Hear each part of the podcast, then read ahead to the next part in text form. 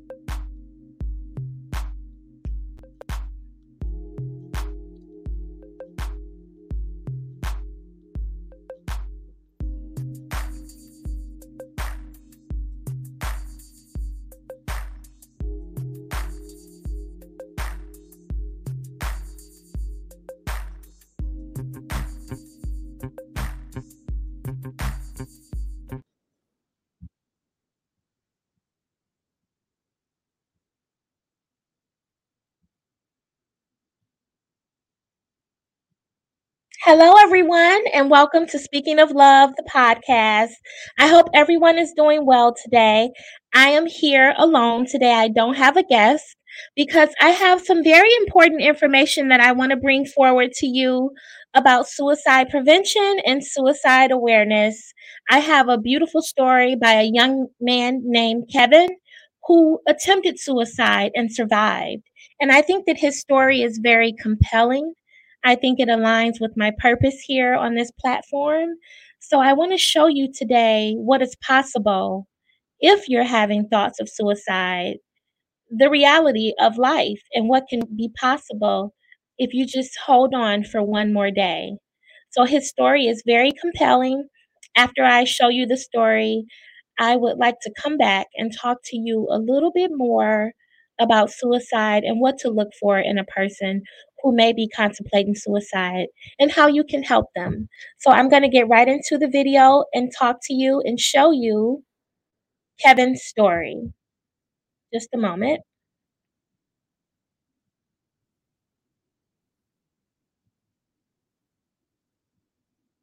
At the age of 17, I developed bipolar disorder, a very severe form. It nearly uh, cost me my life and nearly destroyed my family.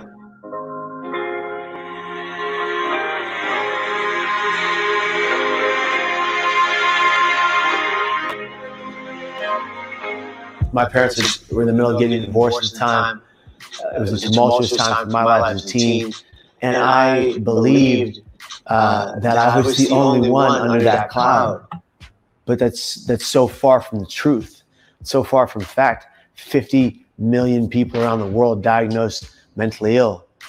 Uh, so many more undiagnosed, but that have the diseases that are in their brains. I don't want to have this disease. I don't want to be flawed. Bipolar disorder, that's not me. I was a wrestling champion in the WCL league in, in, in, uh, in California. There's no way. My football team went to state. This is garbage. And I, I was in so much denial. And that denial ruled the day until I crashed hard. And it was September 24th when, when it all came to a head. I sat at my desk and I penned that note mom, dad, brother, sister, girlfriend, best friend love you, but I got to go. I was going to go to the Golden Gate and I was going to disappear. I thought I was my family's burden. I wish I asked them. I just wanted the pain to stop. That's the common denominator of people we lose to suicide. They just want the pain to stop. What they don't realize is that their thoughts don't have to become their actions.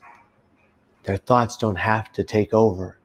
If you can recognize those thoughts as flawed and illogical, because suicide is an irrational state of mind. You think you have to die, but you don't really want to. You know, I found myself in my father's room that morning. I startled him awake. He looked at me, said, Kev, what's wrong? Like with parental instinct. I said, uh, nothing, Dad. I just want to tell you that I love you. It's for the very last time. And, you know, he goes, I love you too, Kev. But it's six in the morning and I gotta be working until nine. Go back to bed. I walked around the other side of the bed. I sat on the carpeted floor and I rocked myself back and forth in tears, begging myself to tell the one man who loves me the most in the world the truth. But the voice in my head said, Be quiet, Kevin, you have to die. And that's what took me to the Golden Gate that morning. I took a bus there. And on that bus, all I wanted to do was scream and beg for help and live. But the voice became so loud. I sat on that bus in the back row, middle seat. I'm crying my eyes out like a baby, mucus dripping from my nose, people staring at me now. Then I'm yelling aloud at the voices in my head. I desperately wanted someone to say, Are you okay? I would have told them everything.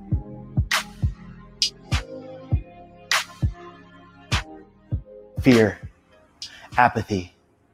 There was a guy to my left, said to the fellow next to him while pointing at me with his thumb, What the hell's wrong with that kid? with a smile on his face. Apathy. That's his or her problem, but it ain't mine. The bus got to the bridge. I sat there crying. Bus driver turned. He stood. He looked at me and he said, Kid, come on, get off the bus. I got to go. I walked across the walkway of the Golden Gate Bridge for 40 minutes, up and down, back and forth, crying like a baby. Bikers, joggers, tourists, runners, they all went by me. Police officers searching for suicidal people went by me twice. I'm leaning over the rail, crying like a baby. They went by me twice. Nobody cares. And the voice in my head said, Jump now. And I did. At the millisecond that my hands left that rail, instant regret for my actions and the absolute recognition that I just made the greatest mistake of my life. You know, falling headfirst, righted my body accidentally, landed in a position that wouldn't kill me. On the way down, I said to myself, What have I just done? I don't want to die. God, please save me. And I hit the water. I went down 70 feet beneath the water's surface, but I opened my eyes. My legs, I couldn't move. I had shattered my T12, L1, and L2 lower vertebrae into shards like glass. I had missed severing my spinal cord by uh, two millimeters. I swam to the surface only using my arms. When I came to the surface, bobbing up and down in water, swallowing salt water, kept going down, couldn't stay afloat. A woman driving by in a red car saw me go over and she called her friend in the Coast Guard. The reason the Coast Guard got to my body within less than the time I was set in hypothermia and drowned was because of that woman making that phone call. The Coast Guard arrived. They fished me out of the water. They put me in a flatboard. They put a neck brace around my neck and they started asking me a bunch of questions. Guy looks at me, he leans in and he says, Kid, do you know how many people we pull out of this water that are already gone? And I said, No, and I don't want to know. And he said, Well, I'm going to tell you. This unit has pulled 57 dead bodies out of this water and one live one.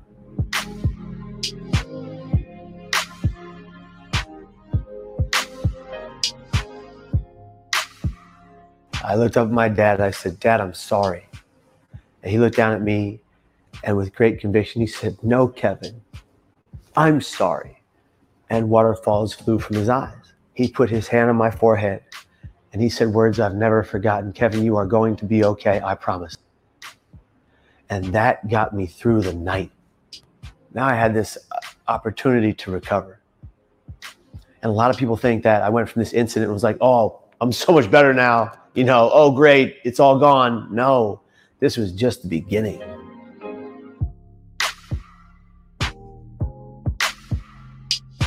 In the first three psych ward stays, involuntary, forced in against my will. But those next four, I found self awareness. I found the ability to say, I'm going to accept that I have this disease. I'm going to fight it tooth and nail. I'm going to beat it one day at a time.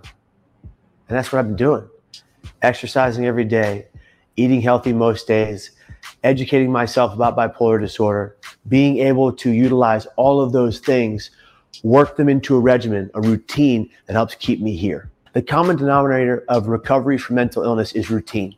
There are so many things we can do that are not clinically based for all the people that don't get clinical care.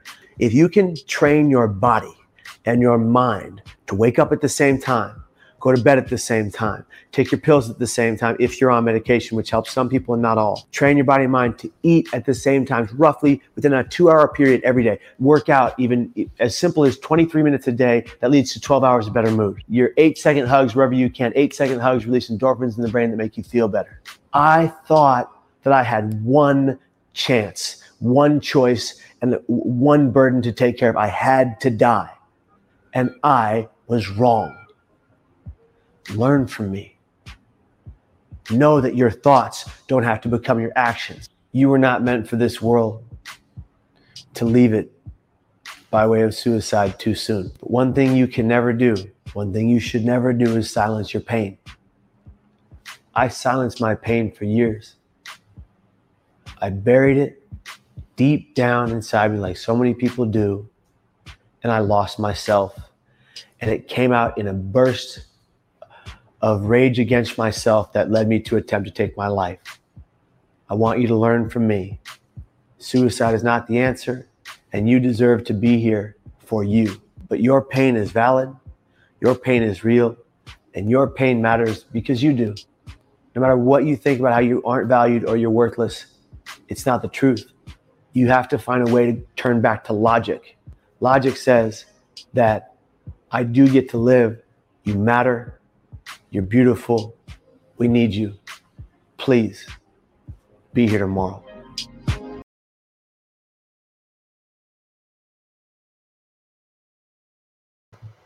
You matter, you're beautiful, and we need you to be here. It's just that simple.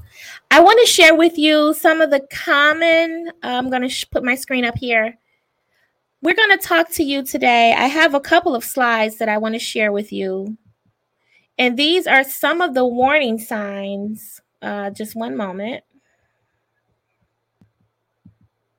Here are some of the risk factors for someone who may be contemplating suicide depression, low self esteem, mental illness, substance abuse or dependence, eating disorder, having a family history of suicide, self mutilation, poor suicide, prior suicide attempts, situational crisis. Athletes may also be at an increased risk due to injuries and intense pressure of success and the failure mindset. So, these are some of the risk factors for people who may be contemplating suicide.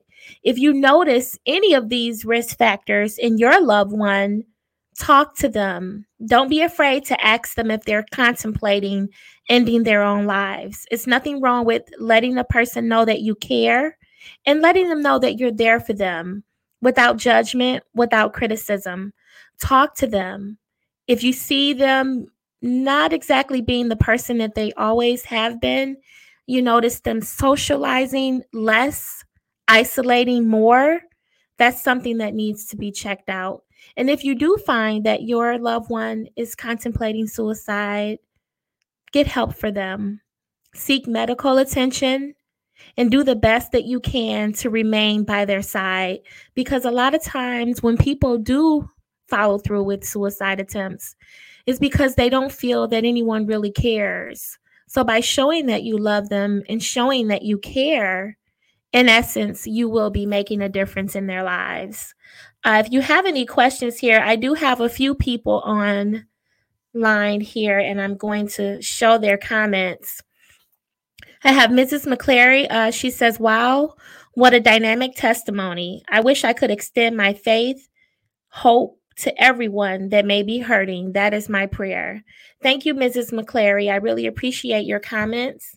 We also have Osnita Norman watching, and she's sending her love today. I wanted to share that story with you because the gentleman who uh, contemplated suicide, Kevin, he's still here and he has a beautiful message to tell.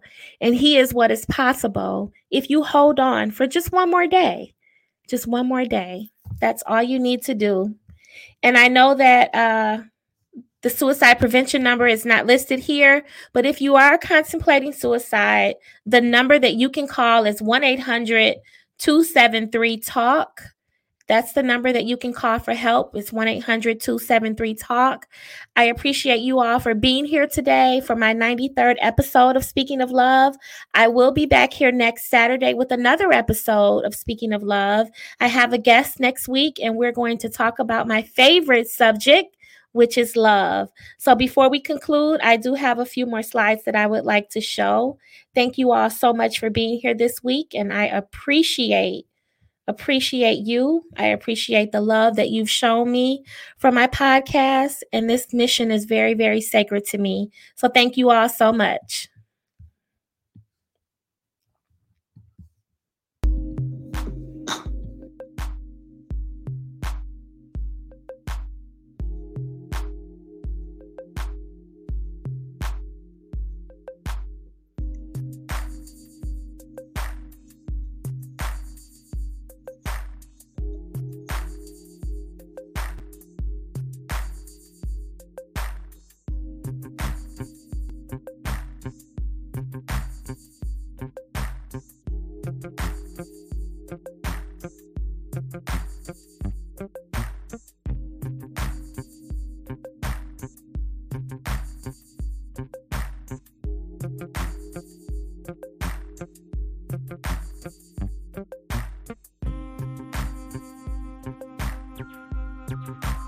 In this market as well. Yeah. Uh, Herman, I love that you were all of those different things here at WGPR, and that's sort of indicative of the way the station operated. People did lots of different things, got lots of different opportunities to learn about all of them.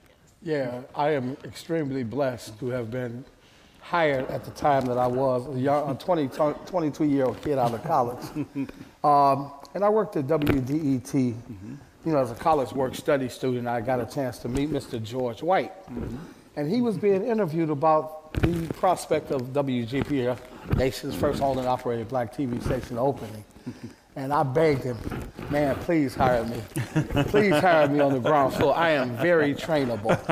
And, you know, I'm very, very grateful that the experience at WGPR uh, helped me get a job at Channel 7, which I worked for 30 years huh? after that and the job as a news cameraman. You may not know who I am, a lot of people, but you have seen my work on the air. right, and, and there's, right. there's nothing, there are no two days alike as a news cameraman.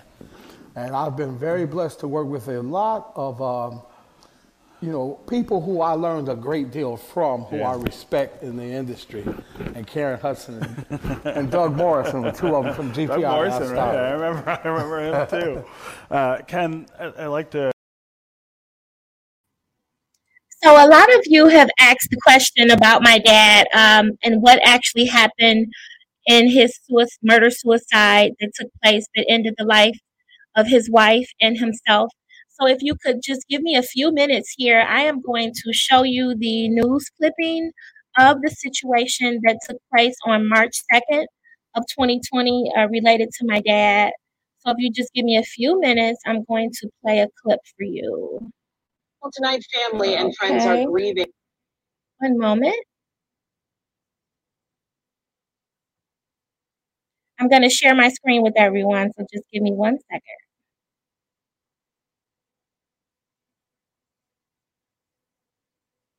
Okay, here we go.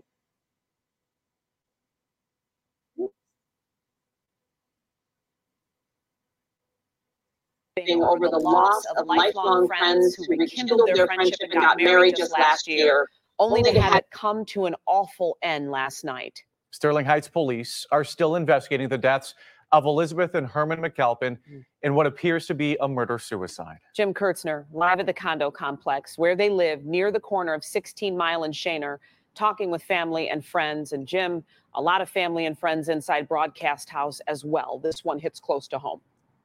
It does, Glenda. And as the word spread, one word shock A neighbor found Elizabeth inside the front door here, then went inside to make the rest of the shocking discovery. They went in the house and saw found him upstairs in the bedroom with a self-inflicted wound. Take a look at the happy photos of Elizabeth and Herm McAlpin at their wedding last May. They were friends back in the 1970s at Kettering High School. Herm even coached kids in basketball at this Southfield Rec Center. Liz and Herm went through their separate adult lives, had families, went through divorces. Fate would bring them back together just a couple of years ago. Herm's younger sister, Lexine, tells us they just made it through very tough times. Liz was with Herman as he fought prostate cancer and recovered from that. And they got married last year, May the 25th, on his birthday. And they seem to be very happy. He always talks about his beautiful wife. So this is just so hard to believe that this would actually happen. And Lexine tells us there were other health issues in the family, but nobody saw this coming. Herm McAlpin worked at Channel 7 until he retired in 2007. There's a lot of pain for a lot of people this afternoon. Reporting live in Sterling Heights, Jim Kurtz, 7.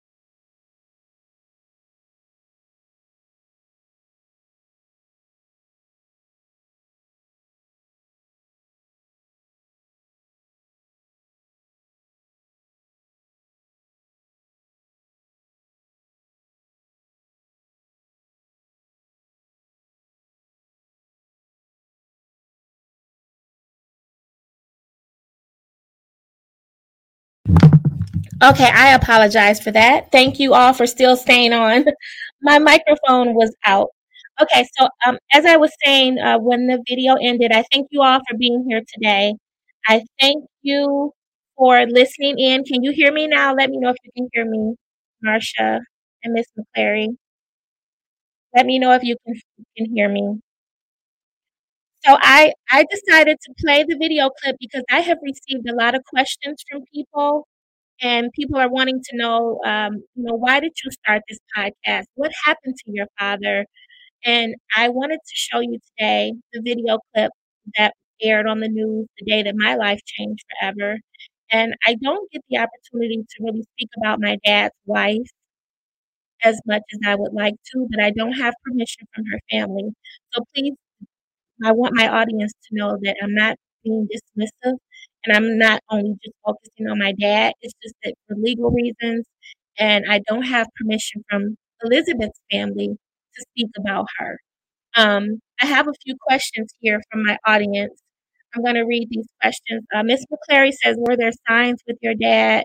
I think the pandemic has made it harder to recognize because everyone is so sheltered now. Yes, there were signs with my dad. He showed signs of depression. Um, he was actually uh, under the care of a doctor prior to all of this happening. So he passed away on March 2nd, which was what, maybe about two weeks before the pandemic actually hit. So uh, we didn't go into shutdown. The pandemic shutdown was, I think, two weeks after he passed away. So to answer your question, yes, there were signs. Yes, he was under a doctor's care. And yes, he was taking medication. But in addition to that, there was some alcohol abuse and things of that nature that compounded the situation with my father. Um, I'm going to see if I have any other questions. I have uh, Marcia says, don't forget to give out your Cash App info so that we can support this mission. You are doing the work of Yah. Oh, thank you. Thank you so much. I will post my Cash App here. Uh, one second. Let me put that here. Thank you for reminding me to do that for Cash App. So if you all have any other questions, you can definitely uh, write them in in the comments, and I'll be happy to answer them. My Cash App is Toy Bond 8. I'm gonna save it and post it there. That's my Cash App. If you all are interested in donating, that's really sweet of you. I appreciate that. If not, I'm going to conclude this episode. I thank you all for supporting me in this mission. I thank you all for being here for me and allowing me the space and the time to be in your lives every Saturday at 12 o'clock noon to share my love, to share my wisdom. I just truly appreciate you all for the love and the support. Um, this really is therapy for me. So when I'm here live every Saturday and I'm talking about my dad, I'm talking about suicide prevention, this is a form of therapy for me. I'm, I'm not under a therapist care right now.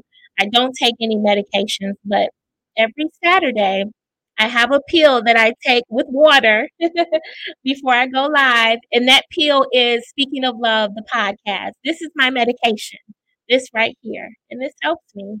So I appreciate you all for being here. And I'll be back here next Saturday for another episode of Speaking of Love, the podcast. I love you all so much.